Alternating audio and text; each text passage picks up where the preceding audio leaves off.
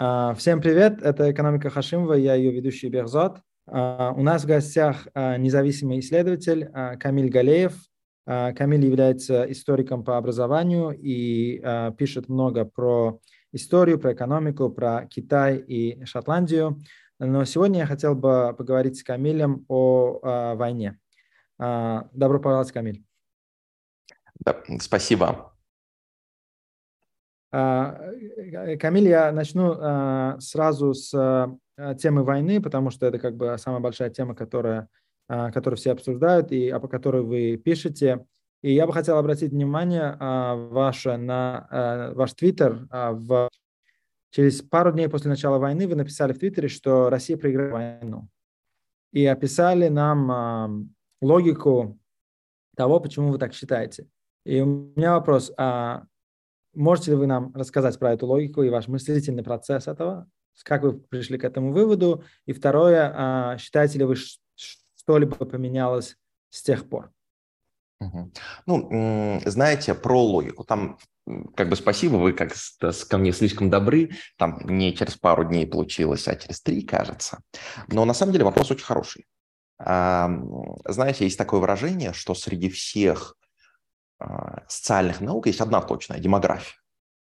Что экономические, там, политические прогнозы, они обычно весят гораздо-гораздо меньше, чем это принято считать. И гораздо менее точны обычно, чем это кажется тем, кто прогнозирует даже.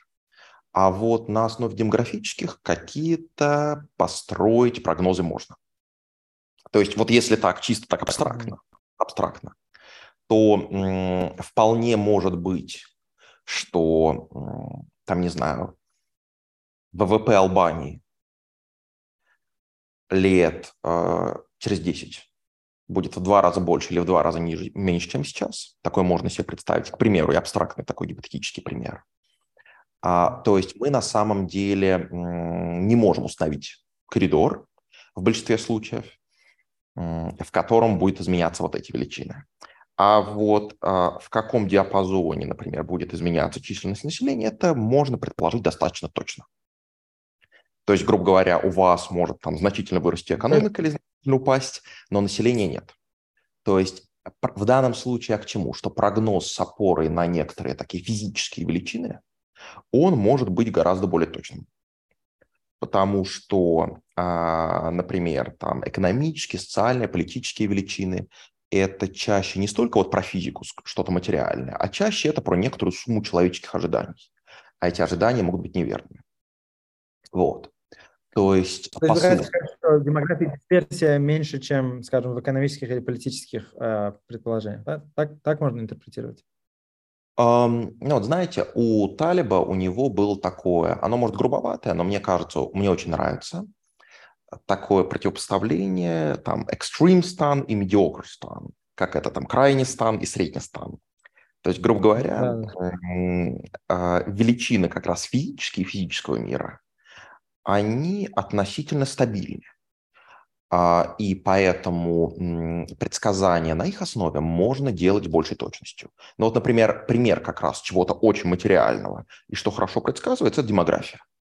То есть мы на ближнюю и даже иногда на среднюю дистанцию можем предсказать динамику, основываясь на полувозрастной пирамиде и на там, коэффициенте фертильности, коэффициенте рождаемости. Но, например, с экономикой это уже не работает. Так вот, вопрос в данном случае. Можно ли найти какие-то такие материальные величины, а, очень так, из среднего стана, из медиокр стана, основываясь на которых можно делать военные прогнозы. А, да. А, пример такого – это логистика. А, то есть точно так же, как а, завтра у вас там по разным причинам, например, изменилась конъюнктура на рынке, и вот то, что вы продаете, просто из-за цикличности, а, оно там выросло, там, цена на 30%. Такое может быть. Но у вас никогда никаким образом не может вырасти еще там внезапно 30% населения. А, про за счет рождаемости. А, похожим образом, а, более достоверные и более точные прогнозы, в том числе и в военном деле, можно делать часто, основываясь на логистике. И в тот момент, я не буду говорить на основе как бы каких источников, каким образом, но в тот момент, когда я убедился, что начинается серьезная война, а приготовления к ней нет, приготовление к ней не было сделано, и логистической базой для того, чтобы эту войну вести на данный момент, вот э, речь идет про конец февраля, у России нет. А, естественно, я сделал вывод о том, что это будет затяжной конфликт, а, и этот затяжной конфликт Россия, скорее всего, проиграет.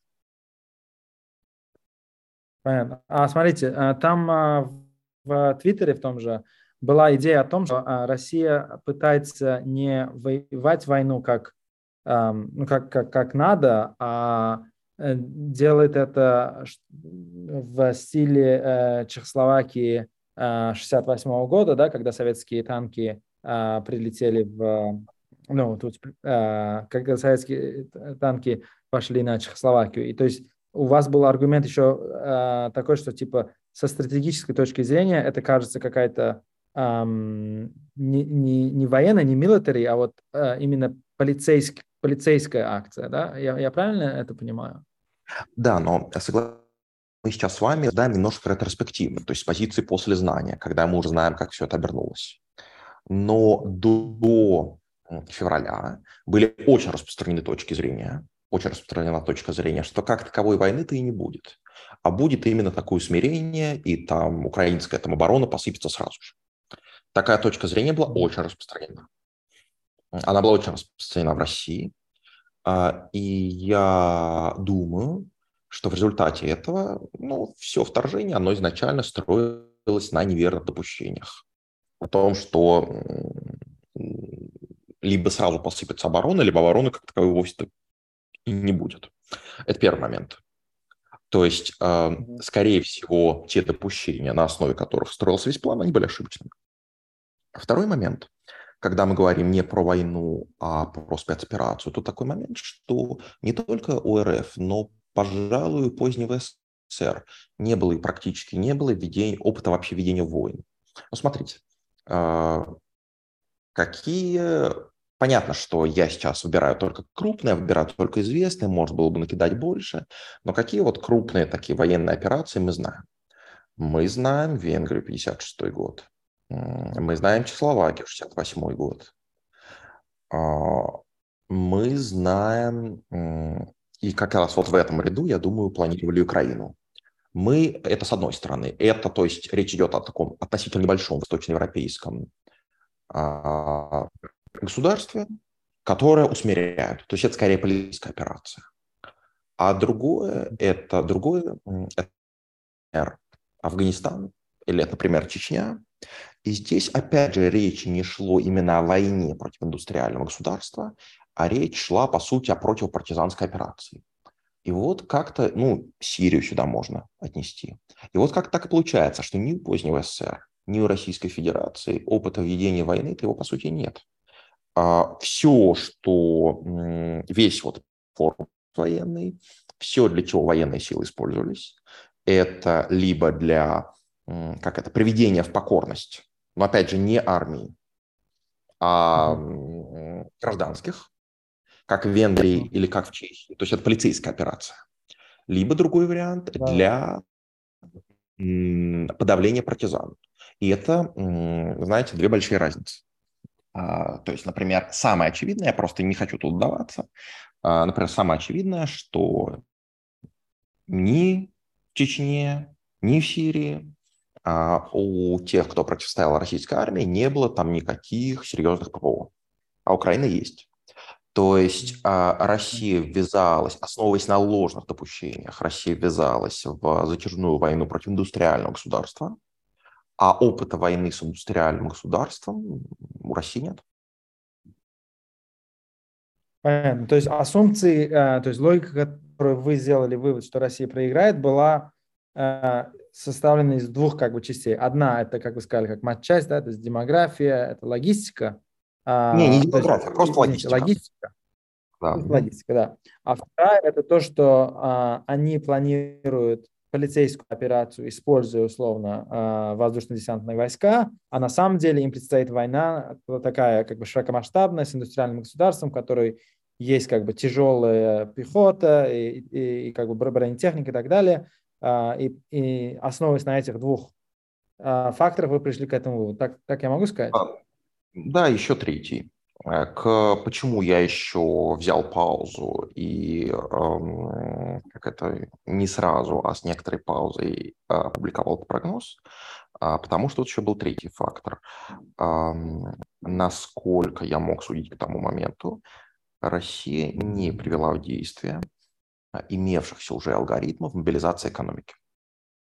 То есть это значило, что Россия, не имея опыта войн, а, потому что, до этого, потому что то, что Россия имела до этого, это не войны. Это, говорю, либо усмирение гражданских, либо контрпартизанщина. Mm-hmm. Ввязалась в войну, матчасть не готова, и уже имевшихся алгоритмов мобилизации экономики приводить в действие не стали.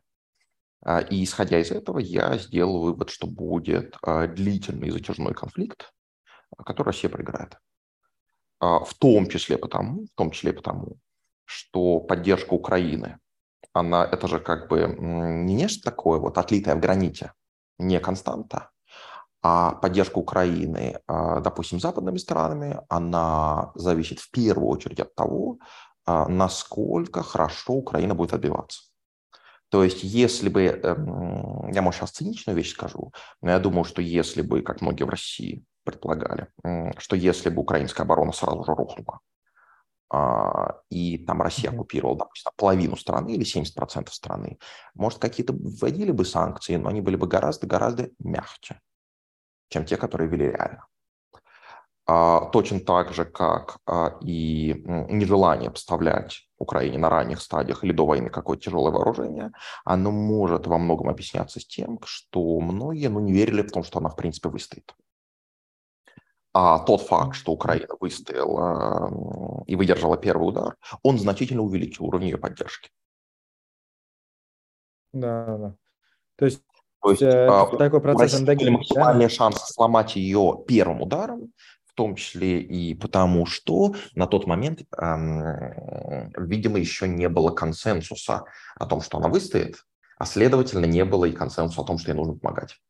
То есть тут скорее помогают тому, кто сам себе помогает. Угу. А, насчет а, ВДВ. Вы написали о том, что ВДВ это, в общем-то, они, они как бы они тяжелые, и они против, а, условно, тяжелых, а, тяжело вооруженной пехоты не могут воевать. И буквально вчера или позавчера я увидел клип из российского телевидения, в котором говорили, что, не знаю, около половины личного состава ВДВ Э, как было уничтожено в войне. Да? Вот, а, что можете сказать, почему они используют самые элитные части а, до сих пор, и почему как бы, уроки этой спецоперации в начале до сих пор не были выучены? Ну, тут на самом деле два как бы момента. Мне кажется, что а, тенденция к использованию а, типа элитных частей тех же самых ВДБ, как обычную пехоту, она еще в Афганистане наметилась а в Чечне продолжалось. То есть, например, если еще на чеченскую обратить внимание, там, если я не ошибаюсь, э, я могу сейчас вспомнить неверно, но мне кажется, что еще в Первую войну а, там на штурм Грозного там перебрасывали морскую пехоту там, с Тихоокеанского флота. То есть это, видимо, говорит о том, что при формально очень большой численности армии а, каких-то сколько-то подготовленных, обученных, натренированных войск а, у России может быть очень мало. То есть это вообще хороший вопрос, насколько численность армии на бумаге соотносится там с численностью реально военных, куда, которых куда-то можно отправить. Угу. Понятно. То есть, а, и, и вы хотите сказать, могу ли я вот, вот такой вывод сделать, что все войны современной России, то есть начиная от Чечни, потом Грузии, потом Крыма, потом Сирии, они все велись примерно под одинаковым сценарием, и просто так получилось, что э, Украина 2022 года была самая большая из, из как бы жертв э, России. А, не совсем. Я бы сказал, что а, с Украиной готовились к... То есть Россия реально знала два сценария. Первый сценарий – это вот именно там усмирение в стиле Чехословакии. Другое – контрпартизанская операция в стиле Чечни. И я думаю, что, с одной стороны, Россия готовилась к первому сценарию, а, рассчитывал на первый сценарий, то есть усмирение, усмирение а-ля Прага 1968. При этом была готова к чеченскому сценарию тоже. То есть, что оборона посыпалась, там есть какие-то отдельные там сопротивляющиеся части или партизанщины их находят, там уничтожают. Но к сценарию войны готова не была. Причем, что интересно, мне кажется, что это еще, эту неготовность надо рассматривать в контексте. А в контексте вот каком? Э, военного Сою... Э, Советского Союза, она была очень милитаризована. То есть практически полностью вся экономика, все общество, оно было подчинено военным нуждам. А в 90-е экономика посыпалась. Экономика посыпалась, там было обрушение технологических цепочек, машиностроения в целом. То есть очень сильная экономическая и технологическая деградация. Mm-hmm. И а, как реагировала армия? Ну, насколько я могу судить, насколько я могу судить. Кстати, я очень рекомендую книгу Гольца об этом, мне очень понравилось. А, до где-то середины 90-х. кого? Гольца? Гольца, да. А, где-то до 90-х систематически военное руководство оно ну, не принимало сложившуюся реальность. Сложившаяся реальность была в том, что ему нужно поддерживать какой-то уровень с, там, с какими-то процентами от советского, от советских расходов и от советского потенциала. Э, окончательно приняло оно только с назначением Сергеева. Это, если, если я не ошибаюсь, это 97 год. Э, и, а Сергеев – это как раз бывший начальник ракетных войск. И тогда по факту приняли такую концепцию, что мы строим или сохраняем сильный ракетный ядерный щит, а как бы все остальное идет по одному месту. И действительно, как раз в 90-е там при общем коллапсе, в том числе и ВПК, там предпринимались достаточно серьезные шаги как раз в области ракетного щита. То есть, например, первую российскую баллистическую ракету построили Тополем а все а, предыдущие советские, они были в значительной степени э, в Украине изготовлены. То есть все ресурсы, что можно, вложили в а, ракеты, а остальные пусть э, ворачиваются как могут. И в итоге сложилась такая ситуация, и она... Почему? Ну, на самом деле, в какой-то степени логично. В какой-то степени логично, потому что типа и статус великой державы, и там взаимоотношения США и Китаем, они в значительной степени определяются наличием вот этого престижного ядерного щита, а под этим ядерным зонтиком, под этим ядерным зонтиком Россия может делать ну, все, что хочет в постсоветском пространстве. Грубо говоря, считалось и, наверное, исходили из допущения, что все э, соседние армии, ну, может, кроме китайской, они настолько неизмеримо слабее, что, по сути, как-то серьезно готовиться к сухопутной войне не нужно. То есть ядерный зонтик, а, он обеспечивает невмешательство сторонних игроков, а армия уж какая есть, она и так, кого нужно, всех замочит. Действительно, до 2022 оно так и работало. А, короче, вот важная такая мысль – это то, что в ситуации недостатка ресурсов, а, который сложился в 90-е, и необходимости как-то обеспечить военное строительство с этими очень ограниченными ресурсами, уже к концу 90-х выбрали а, сохранять или даже усиливать ядерный щит, включая средства доставки, конечно, а остальное пусть идет по одному месту. Наверное, наверное, единственный а, руководитель, который всерьез пытался переместить акцент именно на сухопутную армию, это, конечно, был Сердюков. Это, конечно, был Сердюков. А, и, например, а, ну вот, знаете же, где а, армию вторжения российскую готовили? Причем не только регулярную армию, но и там Вагнеров. Не а, знаете, нет? В Мулино, да? Мулино, конечно, Нижегородская область. В Мулино, в Мулино. А Мулино его как раз начали отстраивать при Сердюкове. То есть компания Rheinmetall – это крупнейшая немецкая оборонная компания. А, они как раз при Сердюкове подписали контракт, что будут строить в Мулино учебный центр, а, который типа вот state of the art. Они тогда в пресс-релизе, они его удалили, но, естественно, заскриншотил. Mm-hmm. Типа как произведение искусства будет учебный центр, который основывается на модели учебного центра Бундесвера в Альтмарке, но лучше. Mm-hmm. Там с новым симуляционным оборудованием, совсем таким. Короче, для того, чтобы именно сухопутную армию готовить по стандартам НАТО. Там у них, правда, начались нюансы после того, как... То есть вот этот вот оборонсервис, mm-hmm. помните, там типа, это был скандал оборонсервиса, все такое, это как раз была Сердюковская компания, э, через которую, которая была прокладкой этого самого Райнметалла при строительстве Мулина. После того, как Сердюковы ушли, его очень сильно обхаяли, и а, продолжать строительство через оборонсервис было невозможно, поэтому оборонсервис переименовали в гарнизон. Mm-hmm. И строительство точно так же продолжалось после. Но, насколько я могу судить, проблема была, в том, проблема была не в том, что там, поставщики принципиально не желали а, продолжать сотрудничество после введения санкций. А насколько я могу судить, там была проблема в том, что в российских прокладках в первую очередь. То есть э, я сейчас не готов дать каких-либо источников или процитировать, но мои источники говорят о том, что российские как раз участники, на которых в значительной степени возложили строительство Мулина после 1415 годов, они были недобросовестны.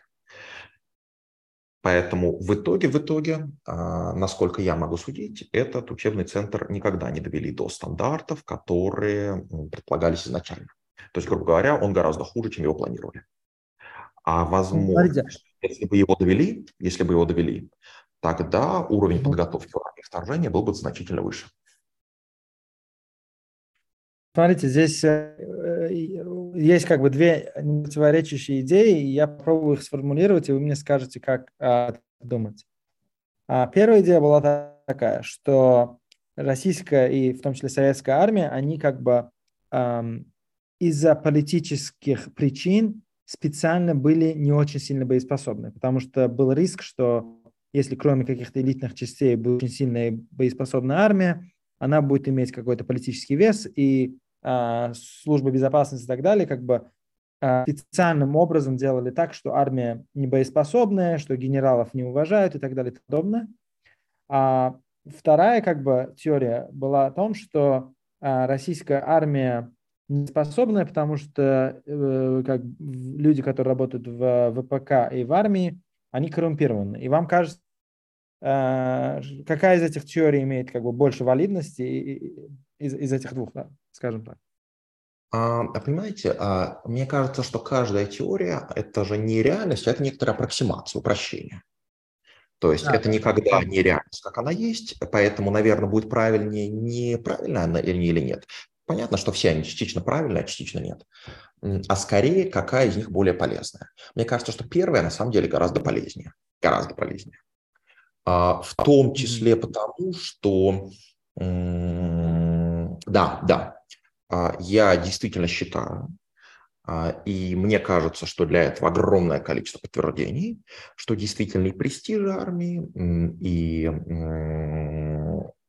все такое, они сознательно занижались в советское время, особенно позднее советское время. Действительно, что для правящих кругов, для них было принципиально важно держать армию контролируемой. А чтобы держать ее контролируемой, ее держали дебилизированной. То есть, да, я думаю, что дебилизация армии – это была сознательная стратегия. А, и в части поэтому а, действительно качественной сухопутной армии ее, ну, создать ее было невозможно в рамках той модели, которая имелась. Это первый момент. А второй момент. Второй момент. Про коррупцию, понимаете, в чем проблема?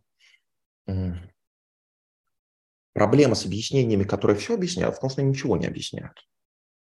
Но, понимаете, это все равно как... А, это все равно там, не знаю, как капитализм. То есть вот типа, если, допустим, там особенно прогрессивную там прессу прочитать, там вот все, что происходит от типа климатических изменений до там типа всего, это все капитализм. И вот проблема в том, с таким объяснением, в том, что настолько универсально применимо ко всему, что по факту не объясняет ничего.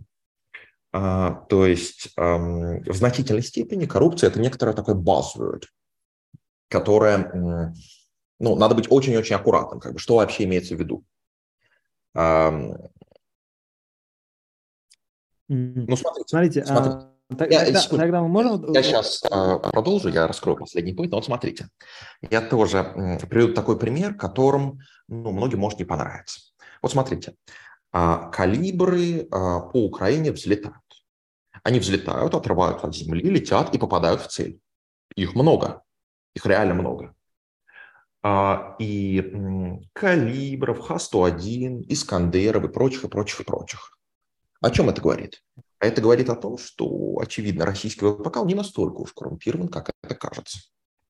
В том смысле, что там есть критическая масса людей, которые горят своей работой, которые, имея ресурсов, вкладывают их в дело, а не в яхты и так далее, а, и которые, вероятно, и э, есть реальное этому подтверждение из 90-х, э, настолько ассоциировали себя со своим делом, что скорее согласятся погибнуть, чем сделать свою работу плохо. Поэтому а, разбомбленные как раз украинские города, это прямое свидетельство того, что э, значительная часть российского ВПК, она вовсе такая, не такая коррумпированная, как это пытаются представить пропагандисты. Угу. Ну, то есть, если бы реально, если бы реально военно-промышленный менеджмент был таким, а, каким его описывают некоторые блогеры, то а, никакой войны не могло бы случиться в принципе. Или она продлилась бы очень недолго. То есть вы хотите сказать, что прогрессивная пресса а, винит во всех бедах капитализм, а в СНГ, э, и это, кстати, касается почти всех стран, всем кажется, что теория коррупции объясняет именно все. То есть это примерно такой же базворд, как капитализм. Правильно? Вы так, вы да, так действительно. То есть в этом смысле дело не в том, что это неверно. Дело не в том, что это неверно. Дело в том, что у любой модели всегда есть границы применимости. А, и очень часто и капитализм, и коррупцию, все, что становится слишком популярным, ее вводят далеко-далеко за пределы этих самых границ применимости. Ну, приведу вот такой пример. В начале 90-х большая часть ВПК, она как отлетела в тартарары, в том числе из-за недостатка финансирования. А, обычно, если у кого-то тогда появлялись деньги, то это из-за особых лоббистских возможностей. А, например, один а, из заводов в Нижегородской области, сейчас не скажу какой, это город Арзамас, а, он а, имел очень крутого покровителя тогда, Бориса Немцова, который в ту эпоху обладал гораздо большим весом, чем большинство губернаторов России. И он еще, будучи нижегородским губернатором, продавливал еще тогда у Гайдара кредит этому самому заводу, причем поставки в условиях тогда гиперинфляции, по сути, подаренные деньги, очень крупные. А, что сделал тогда завод? А, еще в начале 90-х они закупили тогда самое современное обрабатывающие центры из Швейцарии, закупили компьютеры, закупили софт и начали переходить уже на вот CNC, то есть Computer Numerical Control. А, это на самом деле очень хороший пример, потому что он показывает, что в данной ситуации, в данной ситуации а, шансов украсть было дофига. Шансов дофига. Но находилось достаточно а, значимое количество тех, кто полученные ресурсы вкладывал в дело, чтобы система в целом могла продолжать работать. Заметьте, я не сказал, и понятно, что сейчас можно накидать там миллион примеров, там абсолютно там коррумпированно, там а, военно-промышленного менеджмента, который все клал в собственный карман, дофига можно кидать. Но при этом тех, кто поступал ровно наоборот, а, было ну, достаточно много, а, чтобы спасти эту систему от полной деградации. И в 90-е годы, когда фактически контроль был очень слаб, можно найти полным-полно примеров предприятий, которые и лоббистским путем полученные средства, и за счет стратегической важности с точки зрения центра, и за счет, наконец, экспортных заказов а, вкладывали не в собственное потребление, не потребление собственного руководства в первую очередь, а в переоборудование, в закупку новейших импортных технологий оборудования. И этого было не так уж мало.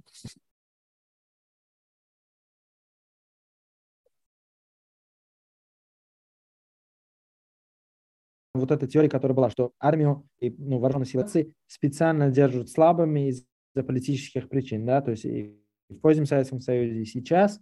И получается тогда вот эти э, попытки Сердюкова усилить сухопутные войска, Мулина, э, получается, кооперация с Западом и так далее, они э, и эту лавочку закрыли из-за политических причин, или это было просто какой-то стахастический, э, не знаю, удача возможно, что так не получилось. Вот как, как, как вы это рассматриваете? Я подозреваю, что тут а, критическую роль сыг... могло сыграть вот что. Это у меня нет доказательств, но я скорее предполагаю. Вот Шойку, он отличный такой а, придворный, придворный политик. Он очень круто а, вкладывается и в собственный имидж, и очень много усилий всегда прилагал для того, чтобы выглядеть в самом привлекательном свете. Сердюков их никогда не прилагал. Поэтому я сильно подозреваю, что, возможно, когда его перли, то тут значительную роль сыграла просто его негативная репутация. А негативная репутация, она могла быть связана с тем, что он просто не играл в пиар в политику. То есть это был такой как бы удачей, можно сказать. Э, это не стратегия ослабления армии, да, то есть э, то, что Сердюков ушел и то, что как бы не получилось у них а, сделать боеспособную сухопутную армию. Это мое предположение. Я не... У меня нет доказательств. Uh-huh.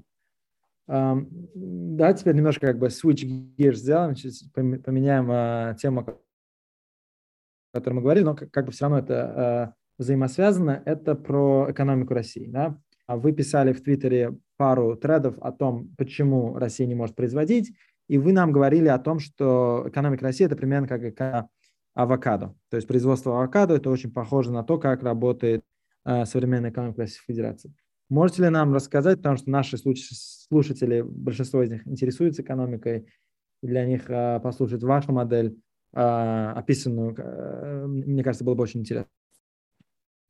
Ну, смотрите, модель, мне кажется, очень простая.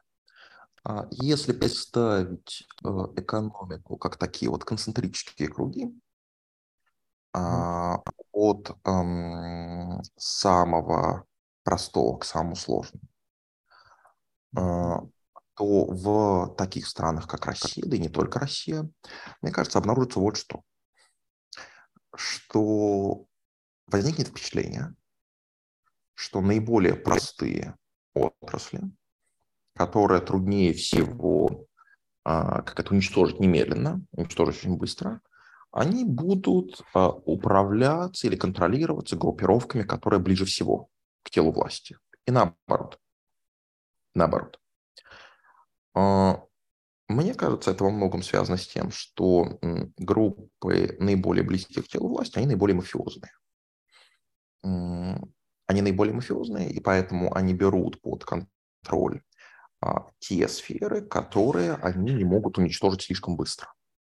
Ну, то есть, если, например, посмотреть на экономику России, то путинские выдвиженцы, они все-таки в первую очередь а, контролируют а, нефть, газ и короче, все непосредственно связанные на, завязанные на добычу ресурсов, там, удобрения, там, вот, дюралкалий. А, угу. Олигархи 90-х – это чаще металлургия, потому что металлургию, потому что это менее мафиозная группа, и э, металлургия более сложна в менеджменте. Но, наконец, если взять машиностроение, то окажется, что там а, есть не нулевое, не нулевое количество предпринимателей, производителей оборудования, которые вообще никакого голоса там, в том, как управляется страна и все такое прочее, не имеют. Это этого кормило власти максимально удаленно. А, то есть о чем, мне кажется, это говорит? Что человеку с улицы, который в эти мафиозные группировки не ходит, ему проще всего выжить как раз в тех отраслях, вернее, есть шанс выжить только в тех отраслях, которые неинтересны правящим более мафиозным группировкам. А, например, вот опять же в России а, некоторых там производителей машиностроений независимых могут оставить машиностроителей, но там любые компании в сфере там, нефтедобычи, газодобычи, они будут пользоваться слишком э, пристальным государственным вниманием. Э, и на самом деле это почему интересно? Э, это почему я еще применил метафору авокадо? Потому что это на самом деле очень характерный, очень обычный паттерн, когда наиболее мафиозные группировки они берут под свой контроль именно производство commodities. Ну, взять те же авокадо, uh-huh. что в Мексике значительная часть, или может быть даже большинство производства авокадо, оно под а, картелями. Почему? Не потому, что как это, там, на основе там, фермеров авокадо вдруг выросли картели, а потому что картель – это вот такой организм, а, который хочет а, получить там новые источники кэша и доходов. Вопрос, какие он может получить источники кэша и доходов? А, проще всего именно commodities, типа, например, производство авокадо. А, потому что ему это относительно просто менеджить, а, не уничтожив эту отрасль в принципе, и она приносит достаточно экспортных доходов, чтобы он мог продолжать существовать. То есть, условно говоря, все, что не commodities, им было бы, они слишком были бы сложны для того, чтобы им их менеджить. Ну, не знаю, там, вот эм, всякие там экспортные производства там в Монтеррей и прочее, которые непосредственно гонят в Штаты для американской промышленности, они, насколько я понимаю, в гораздо меньшей степени а, связаны с организованной преступностью, в том числе и потому, что им гораздо труднее ее менеджить. Ну, смотрите, а идея какая, что у, у мафиозных группировок, картелей и так далее, в 90-е, когда а, был рэкет, а, была такая теория, что если у тебя какой-то, например, ресторан или кафе, это как бы тяжелый а, объект, его нужно менеджить, а если у тебя какой-то склад или база, то ее как бы рекетиры а, с большей вероятностью отберут, потому что а, им, им как бы лень там взвешивать кофе или там подавать а, шашлык. А, и, и, и понятно, что чем примитивнее, тем легче. Но у вас была такая идея, что а, российская экономика, она имеет такую форму, а, но существует как бы политическая стратегия. Почему? Потому, и, и вы там описывали, там, вы противоставляли условно производство, которое sophisticated, да, которое как бы сложное, и вы говорили, что они э, такое производство делают беззубыми, потому что если завтра люди, которые занимаются как бы э, достаточно сложными вещами, начнут много зарабатывать, это поменяет политэкономию и вот э, вес э, э этих предпринимателей в э, принятии решений. Я абсолютно верно. Абсолютно верно. А, вы абсолютно правы, я действительно это имел в виду. Вот смотрите, очень а, часто можно встретить, не только в России, вообще очень многих странах, такие постоянные стоны заплачки, там, почему там руководство не заботится об экономике, почему оно не хочет экономического роста. Вопрос, а зачем ему хотеть экономического роста? Зачем? Какие вообще могут быть причины для руководства этого самого экономического роста желать? Вот смотрите, у нас есть там экономика, в ней раз, разные отрасли, разные сектора, которые контролируются все-таки разными группировками. А, если не группировками, то индивидами. Если какой-то сектор вдруг начнет расти, и правящая группировка не может установить за ним непосредственного контроля, то ее вес, ее значение в этом обществе оно будет снижаться. А, ну, мне кажется, это совершенно очевидно. А, знаете, ну вот даю пример. Проще всего это потому что такое экономическое пространство, как вот опять первичную аппроксимацию, такую метафору, можно сравнить с пространством физическим. Ну, даю такой пример. 12 а, колоний, вот эти первичные США, которые образовались в конце 18 века. Самый важный, самый значимый, самой населенной колонией была Вирджиния. То есть это вот одна из 13 колоний, там жил 20% населения США на тот момент. А, там были богатейшие плантационные хозяйства. А, тогда, насколько я помню, табак еще в первую очередь. И эти самые а, вирджинские плантаторы, это были самые богатые, самые влиятельные люди, которые только были в США. Тот же самый Вашингтон, Томас Джейферсон и другие. То есть их влияние в той стране, оно было определяющим. А потом, потом США начинают марш на запад. США начинают марш на запад. А, и в итоге оказывается, что эти самые виргинские плантаторы, они, может быть, не обеднели, они, может быть, даже где-то и разбогатели. Может быть, как это абсолютно, их там потенциал, а, их значение даже увеличилось. Но проблема в том, что общая территория, население, экономика страны, они выросли настолько в результате марша на Запад, что теперь уже они как-то терялись на фоне новых элит. То есть уже к, там, через сто лет, к моменту гражданской войны, а, эти самые виргинские плантаторы, они теперь были немножко карликами на фоне там каких-нибудь магнатов из Чикаго или Зага и так далее. То да. есть в этом смысле а, даже вот физически такой в пространстве марш на запад, он привел к совершенно новому балансу сил.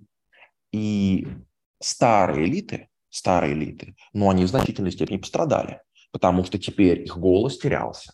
И мне кажется, что в значительной степени как раз желание сецессии, желание выйти из состава США, оно было связано именно с этим. Вот. То есть, а... а это даже физическое, то есть я сейчас простите, то есть даже физическая экспансия, она на самом деле может быть часто для старых элит, если они не могут взять ее под свой непосредственный контроль.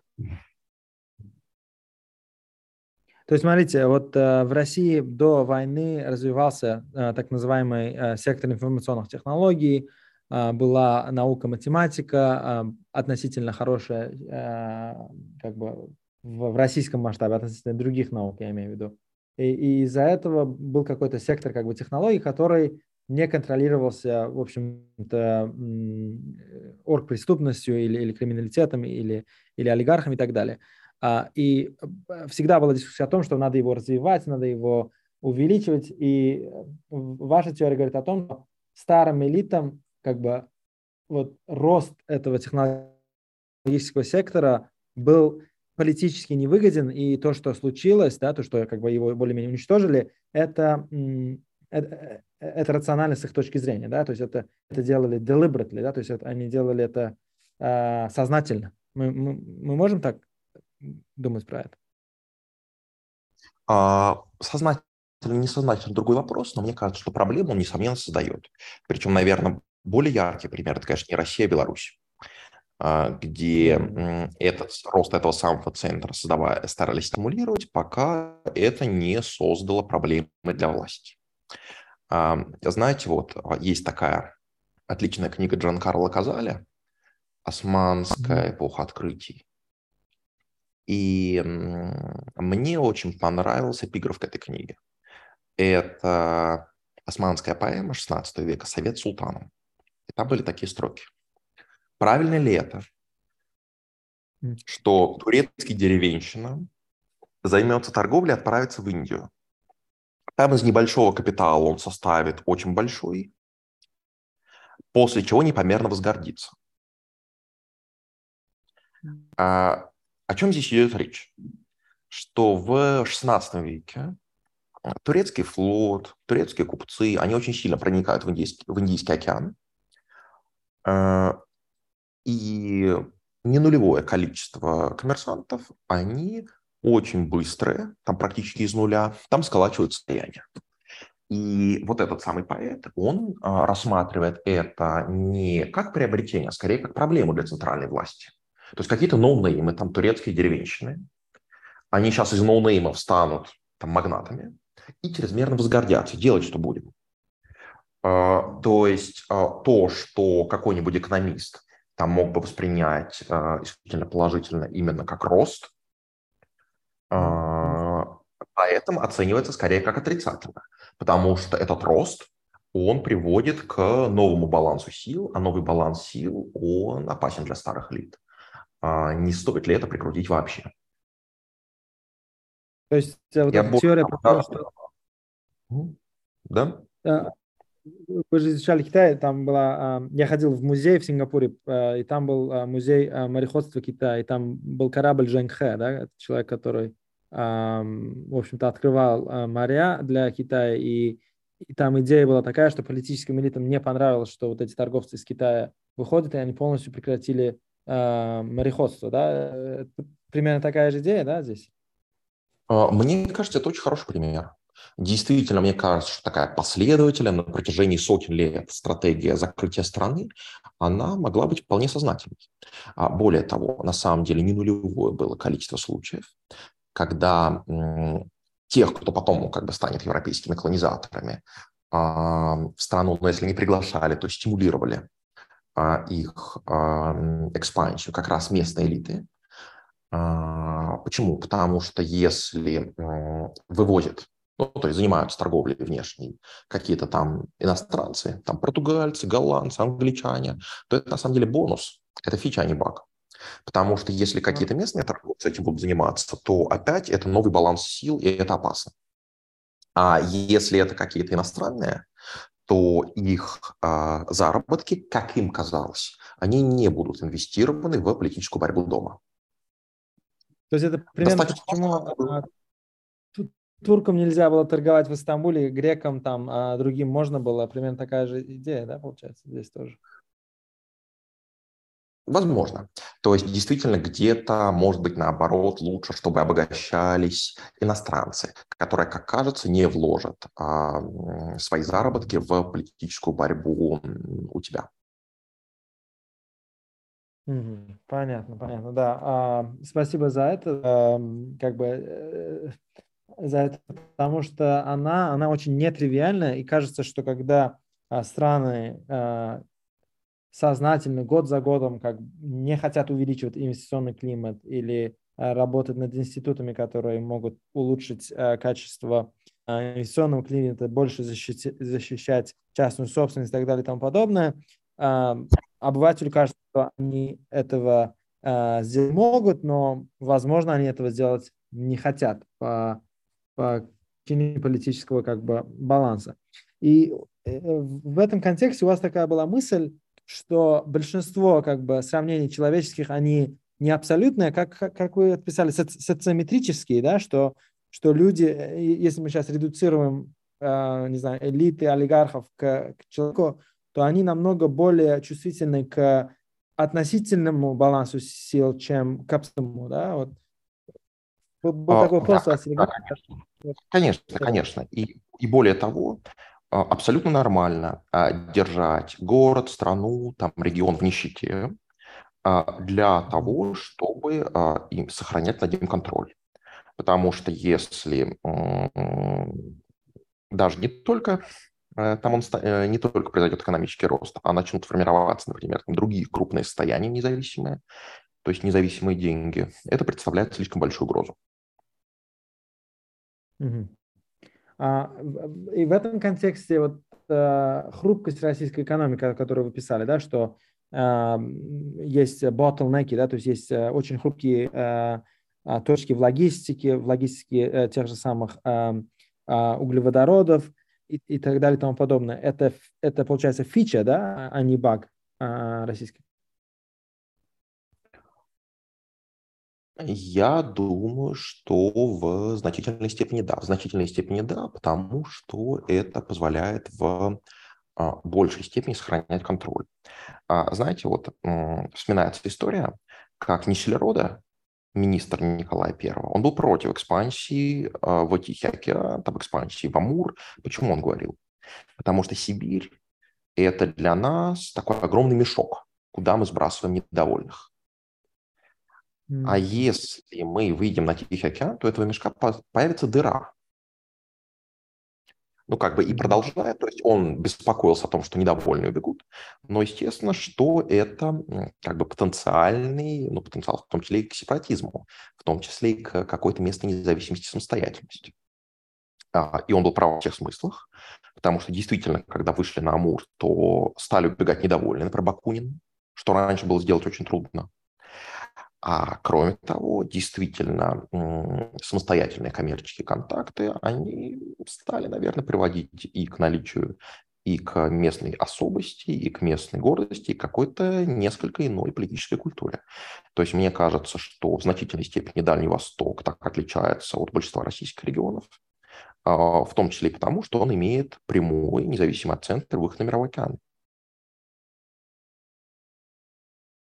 Говоря о Дальнем Востоке, я часто заметил, что а, просачивается такая мысль в разных форумах, чатах, блогах и так далее, что это и есть как бы хрупкая часть будущего России, что, возможно, в будущем а, Дальний Восток как-то может договориться с Китаем и быть независимым от центра, может быть, формально, может быть, неформально. Как вы думаете, как, как это может сложиться в будущем? То есть давайте сейчас поговорим о будущем. Хрупкое, хрупкое место, да. Хрупкое место, да, договориться с Китаем, скорее всего, нет, а, в том числе и потому. А, смотрите, э, два момента. Первый – это настолько не понравится США, что они предпримут любые действия, чтобы этого не произошло. Вообще, а, значительная часть таких сомнений в США по поводу там, потенциального распада СССР, они связаны, в смысле России, они связаны, ну да, такая оговорка по Фрейду, они связаны с э, тем, чтобы чрезмерно не усилить Китай. Поэтому любой сценарий, в котором слишком усиливается Китай, он, скорее всего, будет заблокирован.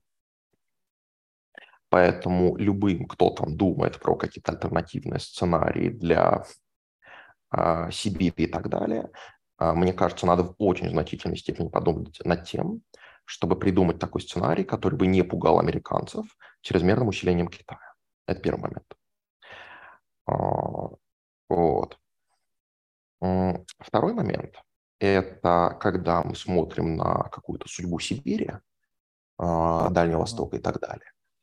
Надо еще подумать о том, а какие distortions сейчас вносит кремлевская власть. То есть вот есть некоторый естественный такой баланс вещей, а есть некоторые искажения, которые вносит Кремль. Мне кажется, эти искажения, они не связаны с тем, что Кремль как-то притормаживает как-то интеграцию с Китаем. Скорее потому, что я вижу, Кремль, Кремль бы хотел ее гораздо больше, чем ее хочет Китай. То есть э, Китай не настолько там готов во все это вкладываться, инвестировать, как Кремль зовет. Distortion – это э, нарочито ужасные отношения с Японией э, и э, определенное, насколько я могу судить, выдавливание японцев. Э, то есть э, теоретически, теоретически если Дальний Восток или Сибирь становятся независимыми, скорее следует ожидать усиления японского участия, японского вовлечения, чем китайского. Потому что как раз низкий уровень японского вовлечения – это distortion, вносимый Москвой.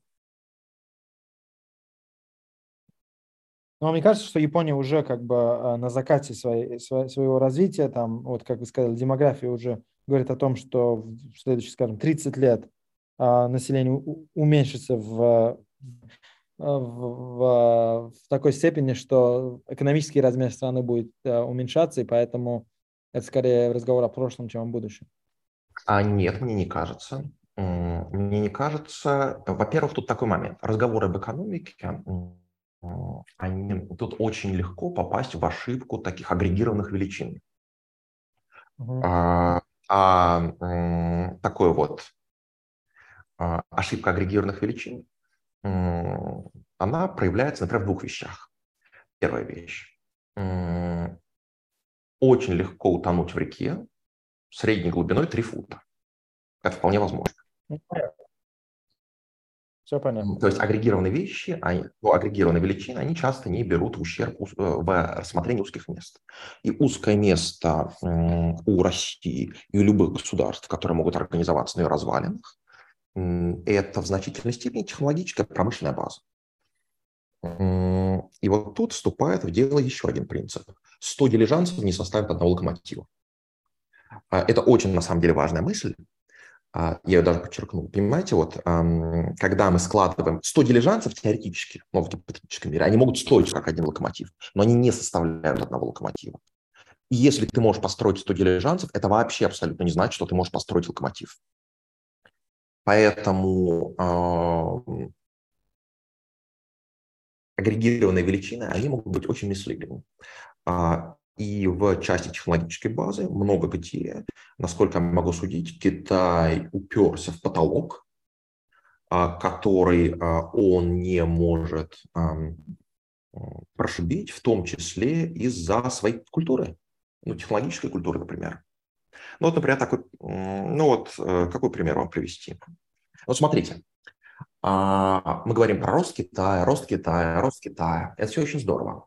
А есть ли, например, какие-то отрасли, куда он реально пытался идти, куда вбухивал много денег, много средств с нулевым результатом? Да, это, например, авиастроение. А, понятно, что авиастроение очень сложная отрасль, и много кто туда там пытался с нулевым результатом, та же Индонезия. А, но, например, вот у Бразилии результаты не нулевые. Да, да, да. То есть Бразилия, например, вложила гораздо меньше средств, а, пусть да, там с государственным участием таким, но Бразилия вложила гораздо меньше средств, потратила меньше ресурсов, а результаты гораздо более осязаемы. Как так получается? А, и, наверное, наверное, по крайней мере, часть отгадки, она вот в чем. Что вот как раз в этом принципе 100 дилижансов не составят одного локомотива, даже если они стоят столько же. А, потому что речь в значительной степени, она про сложность обработки материалов. То есть, например, а, практически все, что мы видим вокруг себя, практически все, что мы видим вокруг себя, это может быть сделано на там, трехосевых станках. Практически все потребительские товары. А, там есть некоторые, некоторые вещи, которые там требуют, могут требовать четырехосевых, например, двигатели, там некоторые детали двигателя. А, но Дело в том, что вот эти вот как раз металлообрабатывающие станки, металлорирующие, а, уже там увеличение, это увеличение сложности не в разы, а на порядке. А уже, например, авиапром, вот все, что связано с э, авиацией, оно требует э, достаточно большого количества уже питьевых, севых и даже выше станков. То есть это гораздо более сложные компоненты, которые предъявляют гораздо больше требований к точности. Там и геометрическая форма более сложная, и более высокие требования к точности, чем почти всего остального. И, видимо, видимо, здесь Китай упирается в потолок. А почему он упирается в потолок? Ну, например, вот по какой причине. А, теоретически, теоретически, там современное оборудование с ЧПУ, оно, ну, ты как бы вот ввел программу, и оно тебе там делает компоненты, и делает стабильно. А, и теоретически это там должно в теории работать так, что вот там инженеры сделали дизайн, рабочие там его вводят, им выдают детальку, и э, как бы все отлично. Но это в теории. А на практике давайте вот для простоты, для простоты примем такое допущение, которое совершенно не обязательно реалистично, что ее честно измерили и правильно, и честно отрапортовали, какая она, подходит или не подходит. Это, кстати, совершенно ни на чем не основано, этого может и не быть. А, замечательно, она не подходит. Не подходит она. То есть она не подходит под заданное требование, под заданную точность. И вот тут, например, в американском машиностроении, в китайском, там огромная разница. А в американском а, при производстве точных деталей такое происходит постоянно.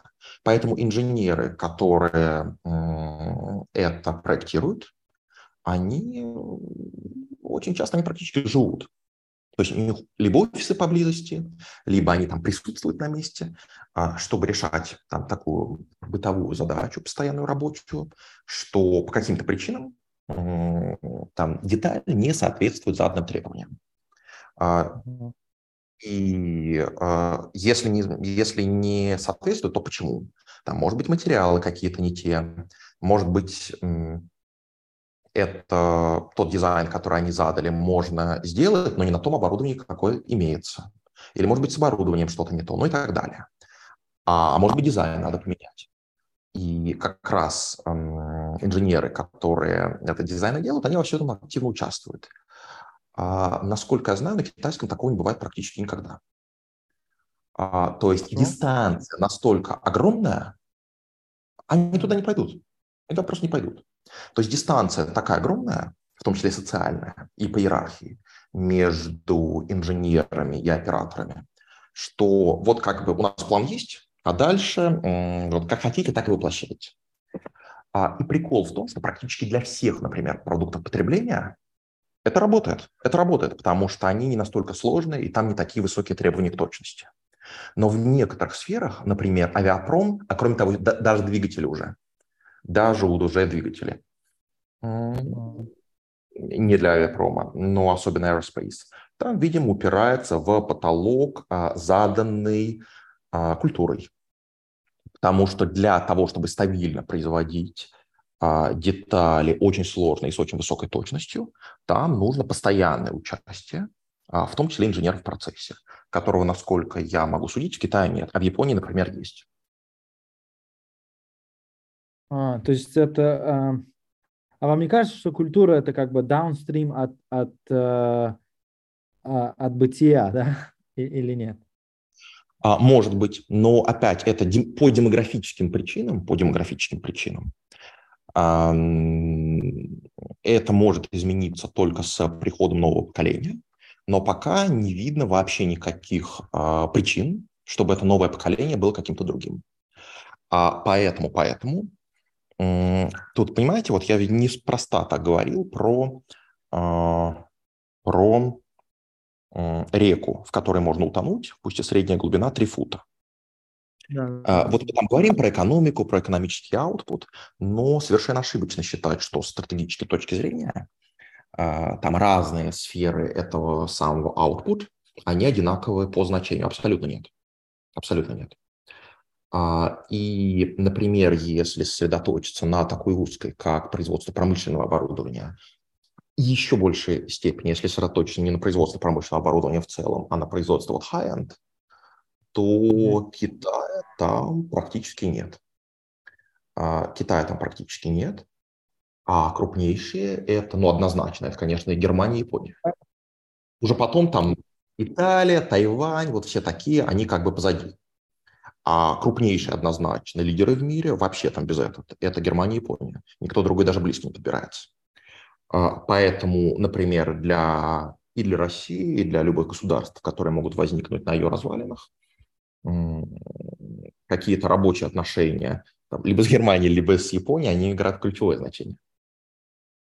Понятно. То есть, возвращаясь к теме, что такое Россия, многие исследователи, в том числе и вы, я заметил, что вы говорите о том, что Россия очень латиноамериканская страна, что люди в Латинской Америке, в, там, не знаю, в Бразилии, в Аргентине намного легче понимают, что такое современная Россия, чем люди, скажем, в Европе или на Западе. Я это слышал как бы очень много раз за последние, не знаю, 10 лет. А можете нам рассказать, почему вы именно так думаете? Или, или если я правильно интерпретирую то, что вы пишете? Правильно, правильно. Ну вот как сказать. Во-первых, Россия и Латинская Америка, они формировались примерно в одно и то же время, ну, территориально. Да. А, и, то есть, на самом деле, Россию принято изображать как старую страну, вообще-то на большей части территории это очень новая страна. А, потому что на самом деле она была создана в первую очередь катком славянской колонизации, ну, сравнительно недавно, как раз вот примерно в эпоху великих географических открытий. Причем создавалась она скорее во многом как Америка южная, а не как северная. Ну, вот такой пример. Если я правильно помню, вот крупнейший, там один из крупнейших штатов Бразилии – это Минас-Жерайс. Mm-hmm. Он там по площади может быть второй, э, или по населению, не помню уже. Там по экономике третий. А, а что это Минас-Жерайс значит? Генеральные рудники. Mm-hmm. То есть вы уже чувствуете вот аромат? Это никакие не да, США. Да, да. Это Росгосрудник. А, и действительно, паттерны российской колонизации, как она проходила, как создавалась вся Россия, они очень мало общего имеют с колонизацией там, английской или голландской, и очень много с иберийской, причем я бы сказал, что в первую очередь с португальской. То есть российская империя колониальная, она была совершенно не похожа на эм, империю британскую, но очень похожа на империю португальскую, очень похожа. А, причем не только в как раз политических или в экономических аспектах, но в том числе и в идеологических. То есть для меня, например, российское евразийство – это просто однозначная вот как бы реплика, такая рифма с португальским лузотропикализмом. Потому что у португальцев вот была такая теория, а, что а, вот всякие эти там Мозамбики, Анголы – это абсолютно там органичная часть Португалии, и там на самом деле там очень много общего, и там ничего общего там с другими европейскими колониальными империями, это именно такая органическая часть. Ну и для меня это просто однозначно рифма с евразийством. То есть даже идеологическое обоснование, но оно примерно одно и то же. Получается, что а, Россия в какой-то степени, ну, ну из нашей теории можно сказать, что это примерно как Португалия и Бразилия, где Бразилия это примерно Сибирь, а, а, а Португалия это примерно Москва. Вот примерно так вы думаете об этом? Очень-очень-очень хороший пример, очень хороший. И действительно, если посмотреть на то, как формировалась территория Бразилии исторически, то очень похоже как раз вот все эти казацкие экспедиции, на бандейратские. А, то есть действительно, по-моему, реплика замечательная. Тогда а, давайте ответим на такой вопрос. Что такое Москва? Потому что, опять же, вы писали э, о том, что Москва – это место, где как бы экономически или логистически не имеет смысла иметь такой большой город, и относительно других городов она не возле моря. Вот объясните про то, что, что такое Москва по-вашему, э, чтобы наши э, слушатели были тоже как бы в контексте этого, э, этого треда. Так а, да. Замечательно. А, смотрите, действительно, Москва с географической точки зрения – это интересный пример. Это такая очень большая аномалия. Очень большая аномалия почему? Если мы посмотрим а, на большинство крупнейших городских агломераций мира, то увидим, что большинство из них, они либо на побережье, либо очень недалеко от моря. Ну, типа, в зоне там, 50 километров от моря. Те, которые расположены не на побережье, те расположены на судоходной реке, которая к этому самому побережью ведет. Mm-hmm. Исключений на самом деле очень мало. А, то есть отчасти исключением таким можно считать Мехико, но оно все-таки поближе к побережью. Однозначно исключение вот Богата, а, колумбийская столица. Там очень крупный мегаполис, который э, достаточно удален от моря. Но в целом, в целом, большинство в этот паттерн все-таки укладываются. Ну, не знаю, там еще Дейли можно считать исключением, которое, конечно, на там, нет, но река как раз Ганг судоходная. Поэтому, а, ну, кстати, чем некоторые объясняют и бедность этого региона. То есть очень плодородный регион, но нет судоходной реки, не имеющей доступа к океану. А, а Москва, она в этом смысле исключение. То есть она расположена очень далеко от побережья. Это первый момент. А, и опять же, исторически расположена в, по сути, бассейне Волги, там Москва-река, Волга, которая ведет в там, Каспийское море, не имеющее доступа к Мировому океану. А, это могло бы быть изменено, опять же, государственной политикой, но на данный момент водная инфраструктура, она несколько заброшена в России. А, второй момент – это то, что она не в зоне, ну, в сельскохозяйственной зоне. То есть зоне, которая принципиально не может себя обеспечить продовольствием. Ну и третий, наконец, она очень далеко от севера. А, очень далеко на севере. То есть уникально далеко на севере для таких мегаполисов.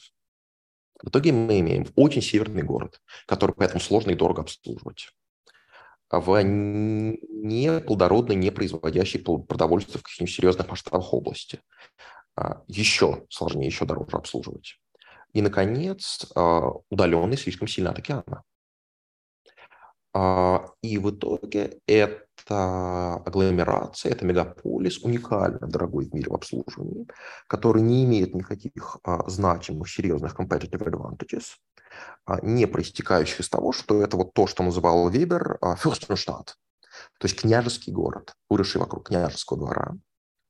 А, и доступ к княжескому двору – это его единственный leverage, который только имеется. А, и в этой связи, в этой связи, я думаю, что в длинной перспективе а, угрозы этому самому Фюрстенштадту это, ну, Дальний Восток мы уже э, обсудили, но при этом я не думаю, что Дальний Восток viable сам по себе. Мне кажется, что гораздо более жизнеспособна Единая Сибирь, причем с Уралом. То есть одна такая точка напряжения – это Дальний Восток, а другая точка напряжения – это Питер. Вообще как раз оппозиция такая Москва-Питер, она для меня чем-то рифмуется с такой оппозицией Пекин-Нанкин в Китае. А, ну, знаете же, что Пекин – северная столица, Нанкин – южная столица.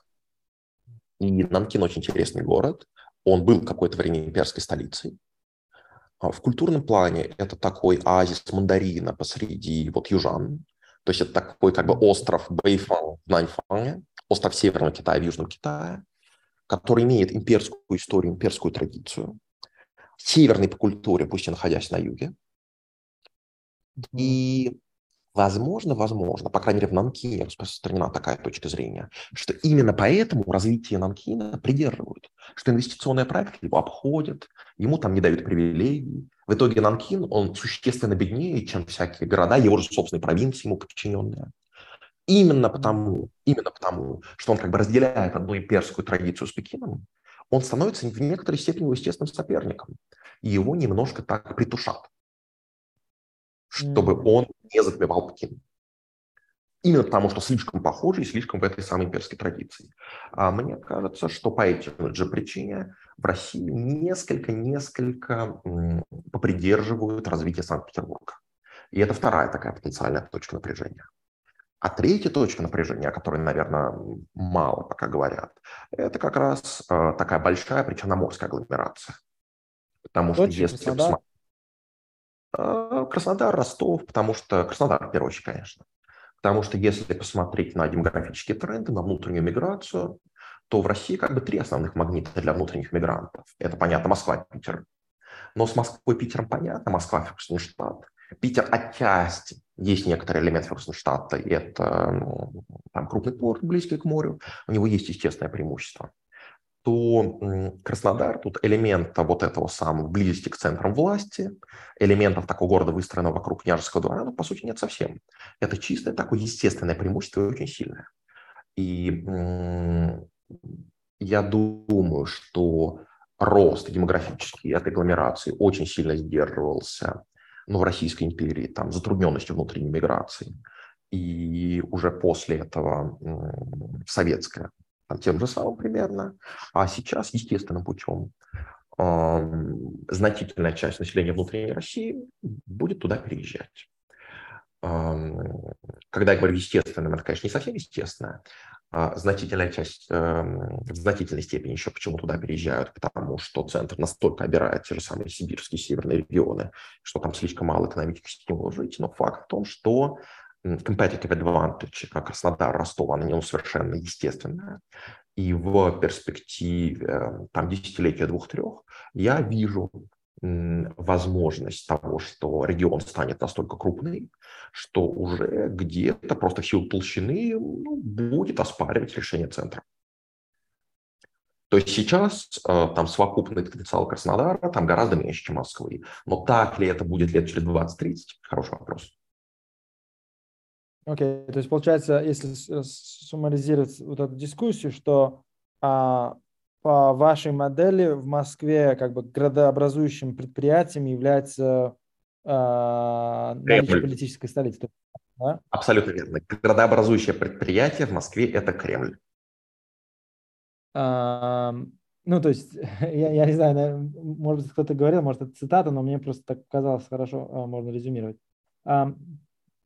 Говоря о Кремле, а, как бы миф или сила Кремля заключается в каком именно мифе или, или как вы э, выразили, в меме, да, то есть вы говорили о том, что война в Украине это в том числе мемов, это война Путина и Пушкина да, против Шевченко, да, в каком-то смысле этого слова. Вот, да, можете про это немножко рассказать и какой мем или миф, который делает так, что Москва это э, в Москве градообразующим предприятием до сих пор является Кремль, и как бы никто не оставляет а, вот эту данность как, а, как вещь, как сказать. Всем кажется, что это как, как природное явление, но это на самом деле просто обычный миф. И мне хочется узнать, на чем этот миф зиждется. Не, ну смотрите. Во-первых, во-первых, то, что в Москве градообразующим предприятием является Кремль, эта ситуация не настолько уникальная. Вот если так метафорически говорить, что в Москве градообразующее предприятие – это Кремль, то в Америке, там в Вашингтоне градообразующее предприятие – это там Белый дом. И это будет не так уж далеко от реальности. А тут скорее речь должно идти не о том, что вот сам феномен там, княжеского города Фюрстенштадта, он такой уж уникальный, он не уникальный а скорее о месте непропорциональном, которое этот Фюрстенштадт занимает в России. Вот смотрите, в а, такой очень типичный вашингтонский разговор. Вот там католическая церковь, и там разговаривает с какой-то прихожанкой, там священник уже там неважно ком. Да этот вообще там взорвался. Он там на эту должность подался, а у него там general schedule такого-то ранга. А вот на эту должность нужна там минимум только такого, гораздо выше, он там совсем с ума сошел. О чем речь? Вот в Вашингтоне есть своя табель о рангах для федеральных служащих, General Schedule. И это очень важно. Твой ранг ей определяется, на какие должности ты можешь претендовать, ей определяется. Как вырастить эту самую General Schedule, это пример, это там повседневных разговоров предмет, в том числе и в церкви. Все сразу понимают, о чем речь. То есть Вашингтон – чиновничий город, где это самое федеральное чиновничество живет в соответствии ну, с довольно жесткой такой табелью о рангах. Ну, и здесь какой-то вот условную, условную параллель там, с Петровской провести можно. Okay. А, отличие Америки от России, допустим, оно не в том, что это чиновничья реальность, там стабилю в рангах нет, а в том, что в США это только маленький-маленький элемент общей картины. Вот 100 километров отъедешь, никто даже не слышал про эту General Schedule, не поймет. И может даже очень удивиться, что она вообще есть. То Я есть... Про, про это, если в Мэриленд поедете, э, не знаю, в колледж парк, э, и уже там, там может быть, не, не особо э, кому это интересно, кроме там, бывают же люди, которые в федеральном правительстве работают. А, да, абсолютно согласен. То есть, скорее, речь о том, что Россия общество простое, по сути, как бы социальной иерархии, все такое, вот примерно это табелью о рангах, в общем и целом исчерпывается. А в Америке это только маленький элемент общей картины. Маленький элемент общей картины. То есть Америка государство, общество гораздо более сложное, а Россия гораздо более простое. А сложность – это субстанционально, сложность является добром сама по себе.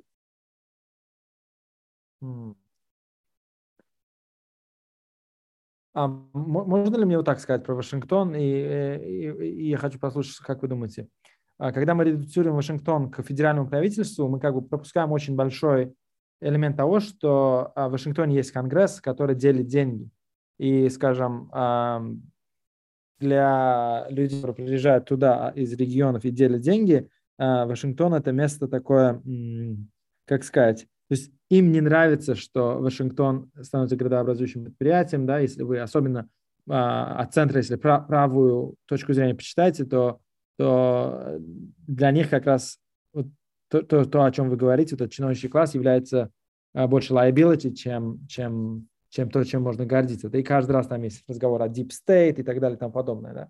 А в России как бы вот такой абсолютно, абсолютно верно, я абсолютно согласен.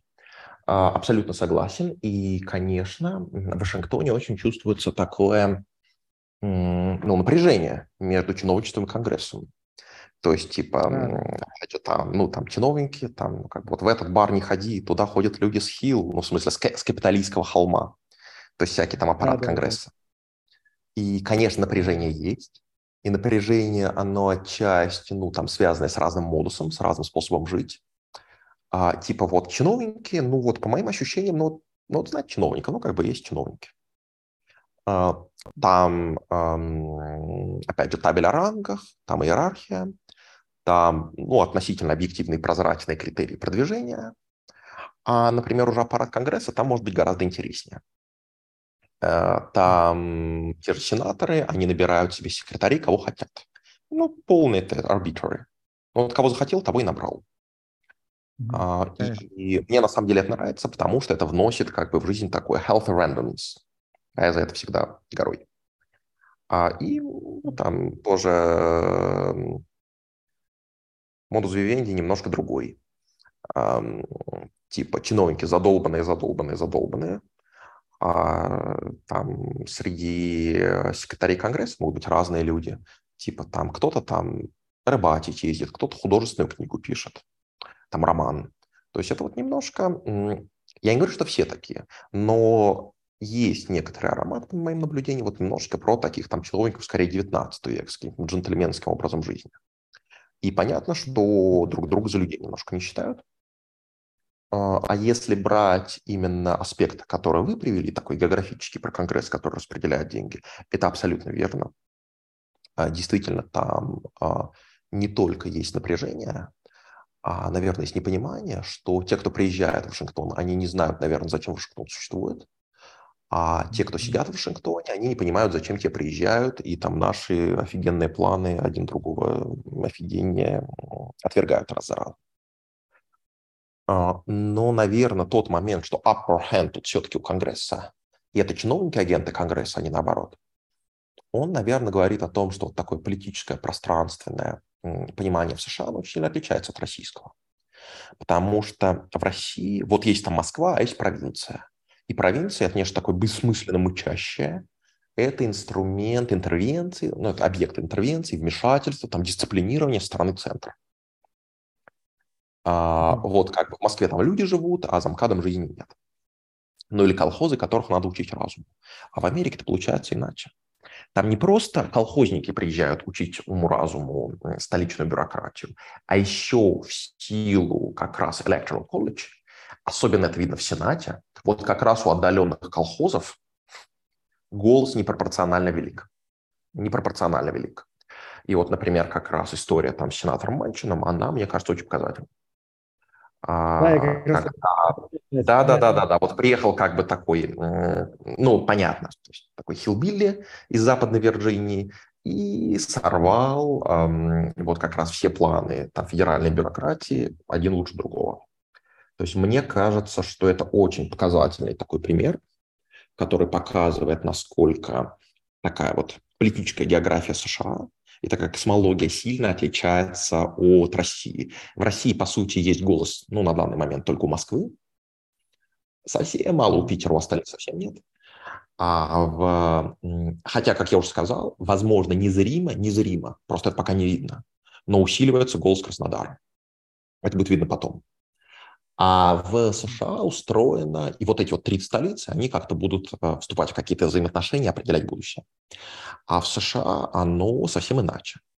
А, там как раз э, провинции, прежде всего отдаленные колхозы, э, диктуют, как жить. И вот этих сенаторов-колхозников страшно ненавидит бюрократия. До чего она их ненавидит?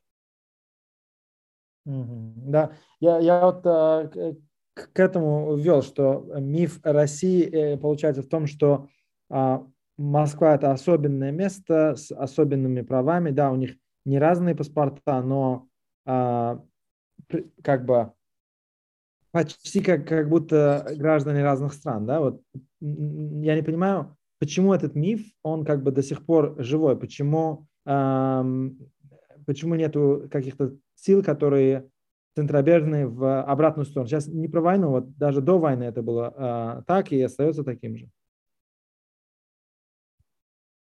Хороший вопрос. Знаете, мне кажется, что, ну, во-первых, центр прилагает для этого достаточно большие усилия. Достаточно большие усилия, а, с одной стороны, по выкашиванию, иногда физически, всего, что может поднять голову где-то там в провинции.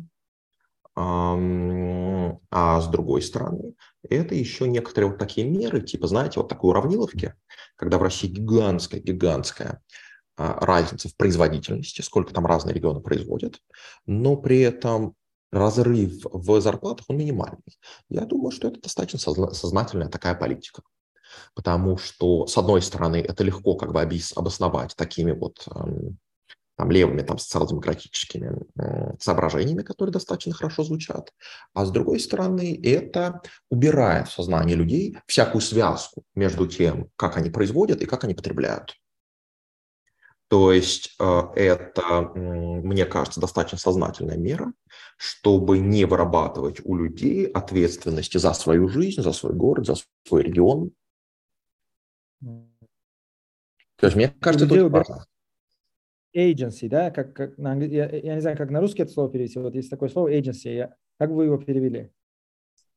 Um, ну, субъектность он не идеальный, но давайте пусть да. А, ответственность за свою жизнь. То есть, То есть а, люди действительно прививают, ну, смотрите, как бы, хорошо поработаешь, а, центр снимет жиру и там увезет к себе лишний жирок там совсем плохо поработаешь, центр э, там подкинет тебе жарку, чтобы ты там совсем не подох. И когда оно устроено таким образом, то э, ну, это оказывает очень сильный развращающий эффект, очень сильный. Э, это можно считать продолжением такого феодального строя, где это не как бы не княжеский дом, а, а вся страна примерно, примерно как средневековый замок работает. То есть в Средневековье было принято считать, да, что чем ближе к телу условного монарха, тем более успешен э, э, дворянин, тем более успешен генерал, тем более успешен предприниматель. И, и понятно, что чем ближе к столице находится город, да, какой-нибудь, э, там, не знаю, в средневековой Франции, тем более успешен он богач, бог, будет богаче и так далее, и так далее.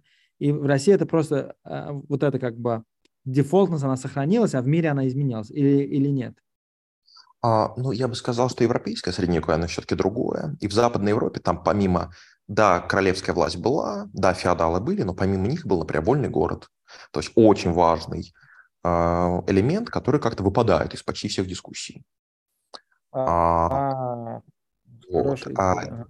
а, а как раз в России эта традиция, э, если она и была, то очень хорошо выкорчевывалась, просто очень хорошо.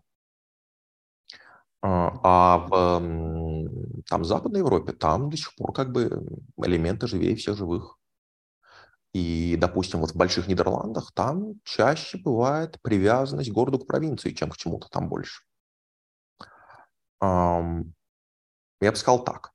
А что касается России и феодализма, я думаю, что это не совсем феодальная реальность.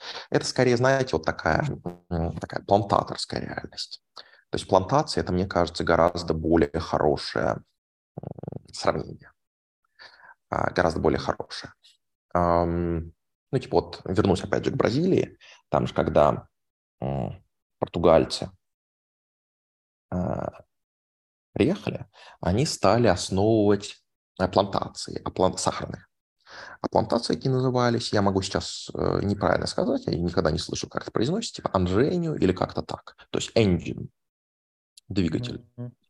А, потому что там помимо тростника, там был еще маленький заводик, чтобы его перерабатывать тут же на месте в сахар. А, и... Ну, ну, plant это, это завод, да? Допустим, в, в Америке слово plant это завод. Мне кажется, это из Абсолютно, этого, абсолютно. Вот, и, именно так, именно так. Потому что плантация это было самое сложное, что они, в принципе, знали. И, наверное, скорее логика такая вот именно плантационная. То есть вот такой Росгосрудник большой, Росгосплантация. Это, это не классическая феодальная. А, потому что вообще, что мне не нравится в свой феодализм, потому что здесь а, совершенно упускается из виду мир-системный компонент. А именно, а какое место вот ты, твое общество вообще занимаешь в мир-системе. И когда я говорю про плантацию, я подчеркиваю еще и периферийный характер. То есть на мировой рынок ты поставщик commodities.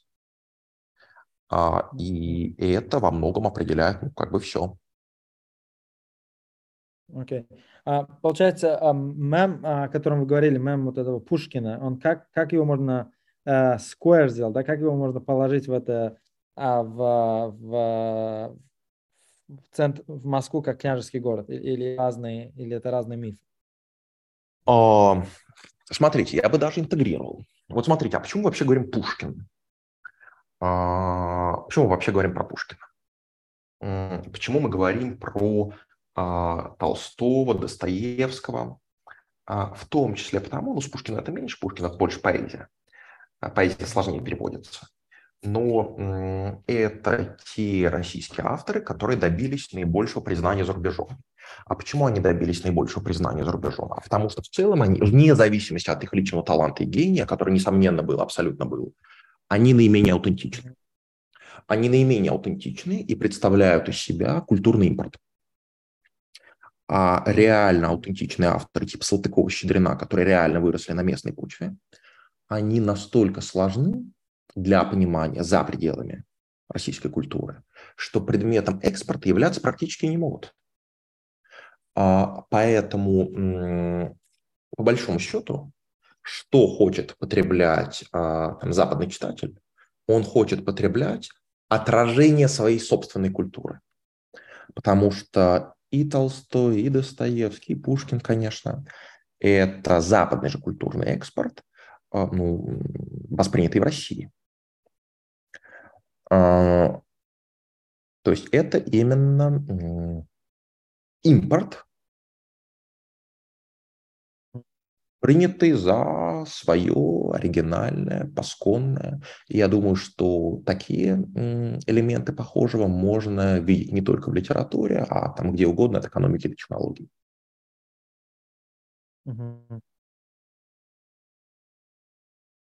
То есть а, Пушкин – это не только это связка еще имперскости и неоригинальности. А неоригинальность связана с периферийным положением в мир-системе. Ты потребитель концептов. Да, ты потребитель концептов, а не производитель. Периферия получает концепты а, и паттерны в готовом виде из центра. Ну и адаптирует их.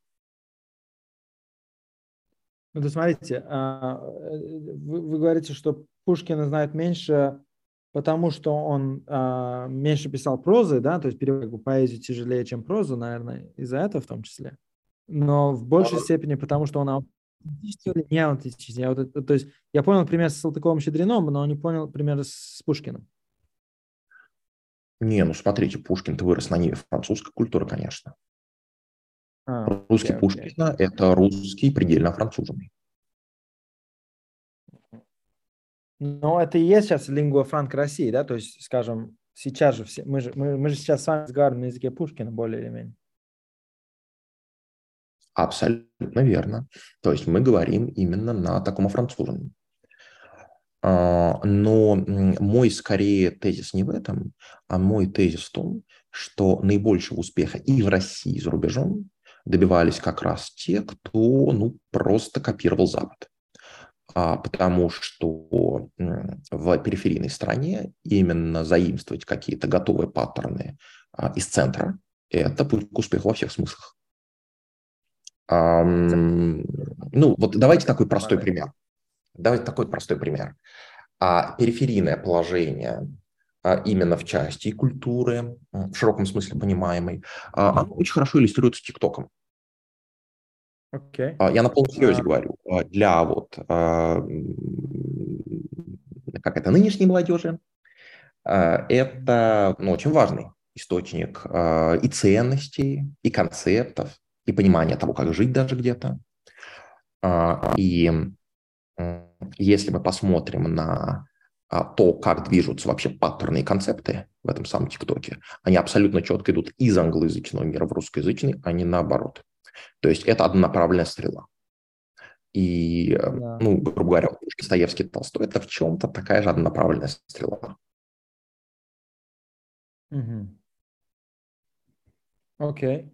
Но эм, я почему про Пушкина начал спрашивать, потому что вы говорили о том, что э, если читать, я не знаю, э, стихи Бродского или, или смотреть э, фильм «Брат», и, и, и, так далее и тому подобное, то видно, что война а, с Украиной или против Украины а, это, это война вот именно Пушкина против Шевченко, да, вот примерно, примерно так, так в таких тонах я а, помню, что читал. А, а не, нет, в, в таких, э, там скорее тезис, посыл был немножко другом. А посыл был в том, что а, общность вот русская, которая она существовала исторически, это не общность национальная, это общность религиозная.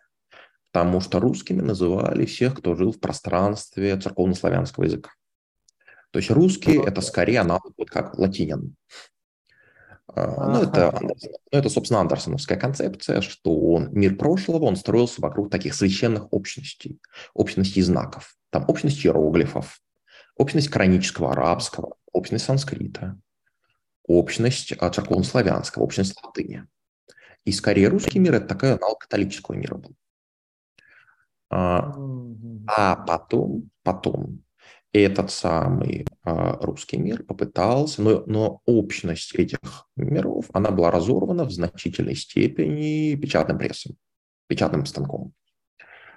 А, и потому что крупные такие священные сообщества, они стали распадаться на то, что потом в будущем станет а, гомогенизированными национальными государствами, гомогенизированными вокруг языка.